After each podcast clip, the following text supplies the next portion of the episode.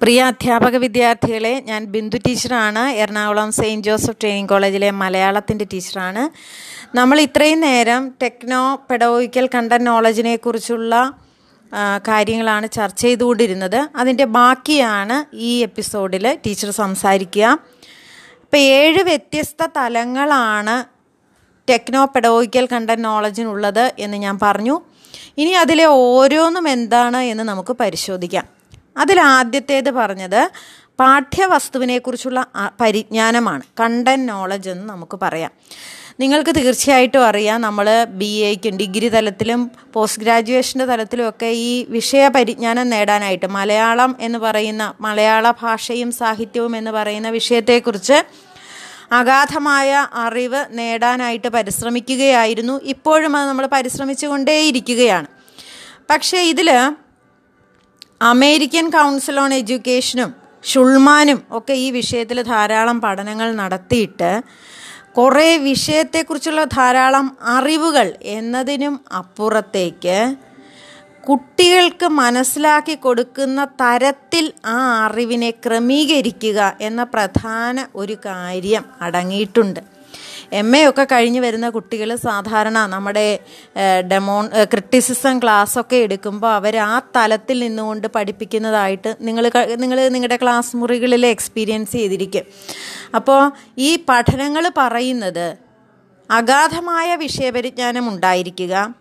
ഓരോ വിഷയത്തിൽ നമുക്കൊരു ഒരു അധികാരം ആ വിഷയത്തിന്റെ അധികാരി നമ്മളായിരിക്കുക.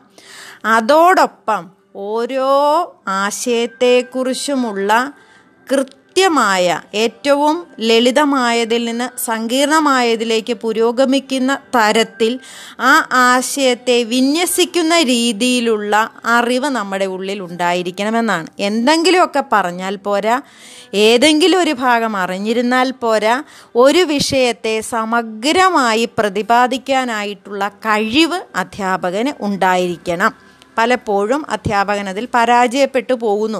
അപ്പോൾ വിഷയപരിജ്ഞാനം എന്നത് നമ്മൾ ഏതെങ്കിലും ഒരു ഡിഗ്രി പഠിച്ചതുകൊണ്ടോ ഏതെങ്കിലും ഒരു കോഴ്സ് പഠിച്ചത് കൊണ്ടോ ഏതെങ്കിലും വിഷയത്തിന്റെ ഏതെങ്കിലുമൊക്കെ ഭാഗങ്ങൾ പറയാൻ അറിയുന്നത് കൊണ്ടോ ഉണ്ടായിരിക്കുന്നതല്ല. അധ്യാപകൻ ഉണ്ടായിരിക്കേണ്ട വിഷയപരിജ്ഞാനം ഒരു വിഷയത്തെ ഏറ്റവും ലളിതമായതിൽ നിന്ന് സങ്കീർണമായതിലേക്ക് പുരോഗമിക്കുന്ന രീതിയിൽ ക്രമീകൃതമായ ആശയങ്ങളുടെ അതിനിടയ്ക്കൊരു ഗ്യാപ്പ് വരാനായിട്ട് പാടില്ല. അപ്പോൾ ആശയങ്ങളെ പരസ്പരം കോർത്തിണക്കാനായിട്ടുള്ളൊരു കഴിവ് വേണം. പിന്നീട് ആ വിഷയത്തിലുള്ള എല്ലാ സൈദ്ധാന്തിക വശങ്ങളും അറിഞ്ഞിരിക്കണം. ഓരോ എങ്ങനെയാണ് ആ അറിവ് വികസിതമായി പോകുന്നത് ഒന്നിൽ നിന്ന് മറ്റൊന്നിലേക്ക് വികസിതമായി പോകുന്നത് എന്നിങ്ങനെയുള്ള കാര്യങ്ങൾ അറിഞ്ഞിരിക്കണം. ഈ ഒരു പ്രത്യേക അറിവിനെക്കുറിച്ച് അല്ലെങ്കിൽ ആശയത്തെക്കുറിച്ചുള്ള മിസ്കോൺസെപ്ഷൻസ് എന്തെങ്കിലുമൊക്കെയുള്ള തർക്കങ്ങളോ അബദ്ധധാരണകളോ ഒക്കെ ഉണ്ടെങ്കിൽ അതെന്തൊക്കെയാണ് എന്നറിഞ്ഞിരിക്കണം. അതിന്റെ ശരിയായ വശം എന്താണെന്ന് അറിഞ്ഞിരിക്കണം. ഇങ്ങനെ വളരെ വിപുലമായ തരത്തിലുള്ള ഒരു അറിവാണ് ഈ കണ്ടന്റ് നോളജ് എന്നതുകൊണ്ട് ഉദ്ദേശിക്കുന്നത്. അപ്പോൾ ഒരു പരീക്ഷ എഴുതുന്നതിന് ഇത്ര വിപുലമായ അറിവ് നമുക്ക് വേണമെന്നില്ല സത്യത്തിൽ. നമുക്ക് കുറേ കാര്യങ്ങളൊക്കെ അറിയാമെങ്കിൽ പരീക്ഷ എഴുതാൻ പറ്റും. പക്ഷേ പഠിപ്പിക്കാൻ പറ്റില്ല. പഠിപ്പിക്കണമെങ്കിൽ ആശയത്തെക്കുറിച്ചുള്ള ഞാൻ ഈ പറഞ്ഞ രീതിയിലുള്ള സമഗ്രമായ അറിവ്. ലളിതമായ കാര്യങ്ങളിൽ നിന്ന് സങ്കീർണമായ വിഷയങ്ങളിലേക്ക് പോകുന്ന ആ ഒരു വിഷയം തന്നെ എങ്ങനെ ഡെവലപ്പ് ചെയ്യുന്നു എങ്ങനെ വികസിക്കുന്നു എന്ന അറിവ് അധ്യാപകനുണ്ടെങ്കിൽ മാത്രമാണ് ഫലപ്രദമായ കണ്ടന്റ് നോളജ് അധ്യാപകനുണ്ട് എന്ന് നമുക്ക് പറയാനായിട്ട് സാധിക്കുകയുള്ളൂ. നമ്മൾ രണ്ടാമത് പറഞ്ഞ കാര്യം ബോധനശാസ്ത്രപരമായ പരിജ്ഞാനമാണ്. പെഡഗോഗിക്കൽ നോളജ് ആണ് നമ്മൾ രണ്ടാമത് പറഞ്ഞത്. എന്താണ് പെഡഗോഗിക്കൽ നോളജ് നമ്മൾ പെഡഗോഗി ബോധനശാസ്ത്രം പരിശീലിക്കുന്നത് നമ്മുടെ ബി എഡിനൊക്കെ വന്നതിന് ശേഷമാണ്. ധാരാളം ബോധനശാസ്ത്രപരമായ സിദ്ധാന്തങ്ങൾ നമ്മൾ തിയറികൾ സൈദ്ധാന്തിക വശങ്ങൾ ധാരാളം പഠിക്കുന്നുണ്ട്. നമ്മുടെ ക്ലാസ് മുറികളിൽ അതിന്റെ പരിശീലനം നമ്മൾ നടത്തുന്നുണ്ട്. അപ്പോൾ ഒരുപാട് മെത്തേഡ്സ് നമ്മൾ മെത്തഡോളജി എന്ന് പറഞ്ഞിട്ട് ഒരു പേപ്പർ തന്നെ പഠിക്കുമ്പോൾ ധാരാളം സ്ട്രാറ്റജീസ് മെത്തേഡ്സ് എല്ലാം മോഡൽസ് ഇങ്ങനെ കുറേ കാര്യങ്ങൾ ചേർന്ന് വരുമ്പോഴാണ് പെഡഗോഗി എന്ന് പറയുന്ന ബോധനശാസ്ത്രം പൂർണമാകുന്നത്.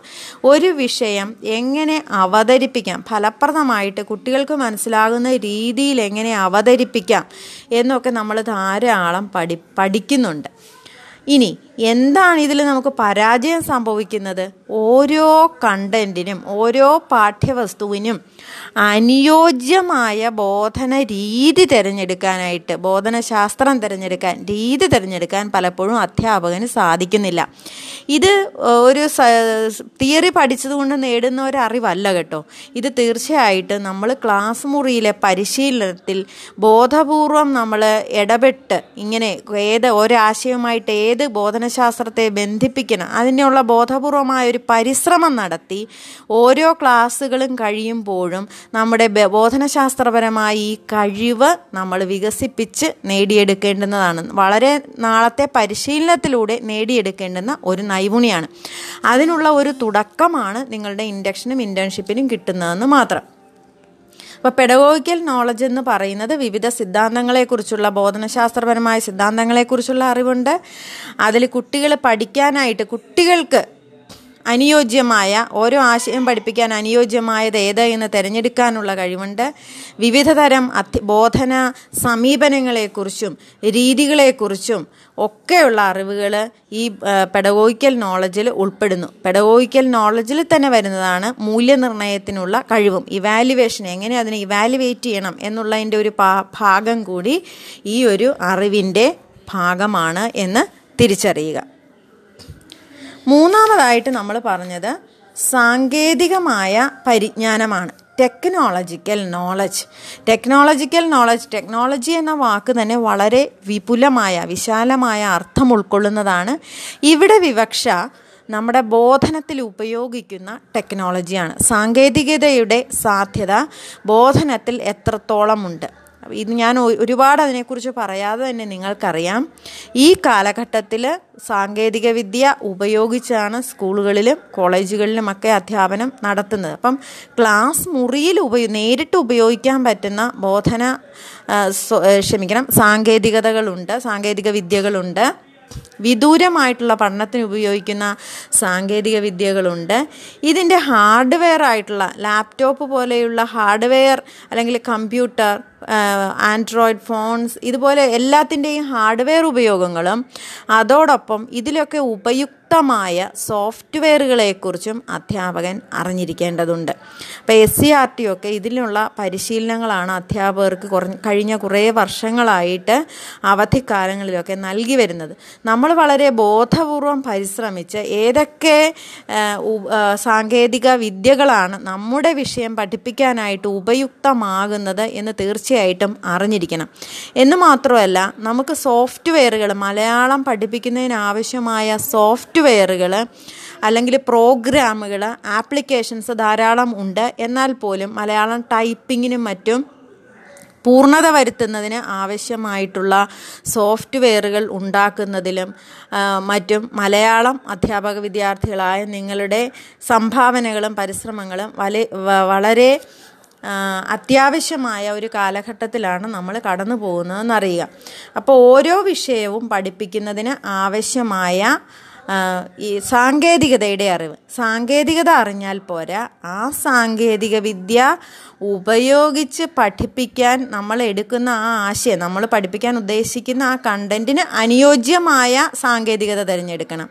അനുയോജ്യമായ ബോധനശാസ്ത്രം തിരഞ്ഞെടുക്കണം. ഇത് മൂന്നും കൂടി പരസ്പരം ഒരുമിച്ച് ചേരണം എന്നുള്ളതാണ്. അങ്ങനെ തിരഞ്ഞെടുക്കാനുള്ള ഒരു കഴിവ് കൂടി ഈ ടെക്നോളജിക്കൽ നോളജ് അല്ലെങ്കിൽ ടെക്നോ പെഡോഗിക്കൽ കണ്ടന്റ് നോളജ് എന്നതിൽ ചേർന്നിരിക്കുന്നു.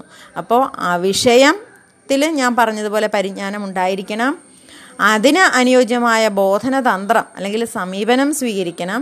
ഇത് രണ്ടുമായിട്ട് ചേർന്ന് പോകുന്ന ഏതെങ്കിലും ഒരു ടെക്നോളജി ഉപയോഗിച്ചു എന്ന് പറയുന്നതിലല്ല ഇത് രണ്ടും വിനിമയം ചെയ്യപ്പെടുന്നു ഈ ആശയം വിനിമയം ചെയ്യപ്പെടുമ്പോൾ ഇത് രണ്ടുമായും ചേർന്ന് പോകുന്ന ഒരു ടെക്നോളജി തിരഞ്ഞെടുക്കാനും ഉപയോഗിക്കാനും അധ്യാപകന് കഴിയുമ്പോൾ മാത്രമാണ് ടെക്നോളജിക്കൽ നോളജ് ഉണ്ട് എന്ന് നമുക്ക് പറയാനായിട്ട് സാധിക്കുക.